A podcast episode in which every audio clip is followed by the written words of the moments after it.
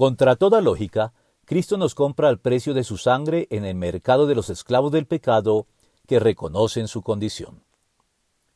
El verbo redimir es traducción de las palabras griegas agorazo, exagorazo y lutró, que significan en su orden. La primera, comprar en el mercado de esclavos. La segunda, sacar del mercado de esclavos. Y la tercera, dejar en libertad. La redención que Cristo llevó a cabo tiene pues que ver con los tres.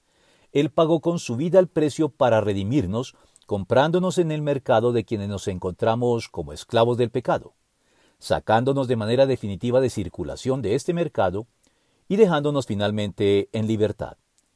Pero solo quienes reconocen y lamentan su condición de esclavos del pecado en este mundo pueden apreciar lo hecho por Cristo a su favor y acogerse a sus beneficios mediante la fe, el arrepentimiento y la confesión.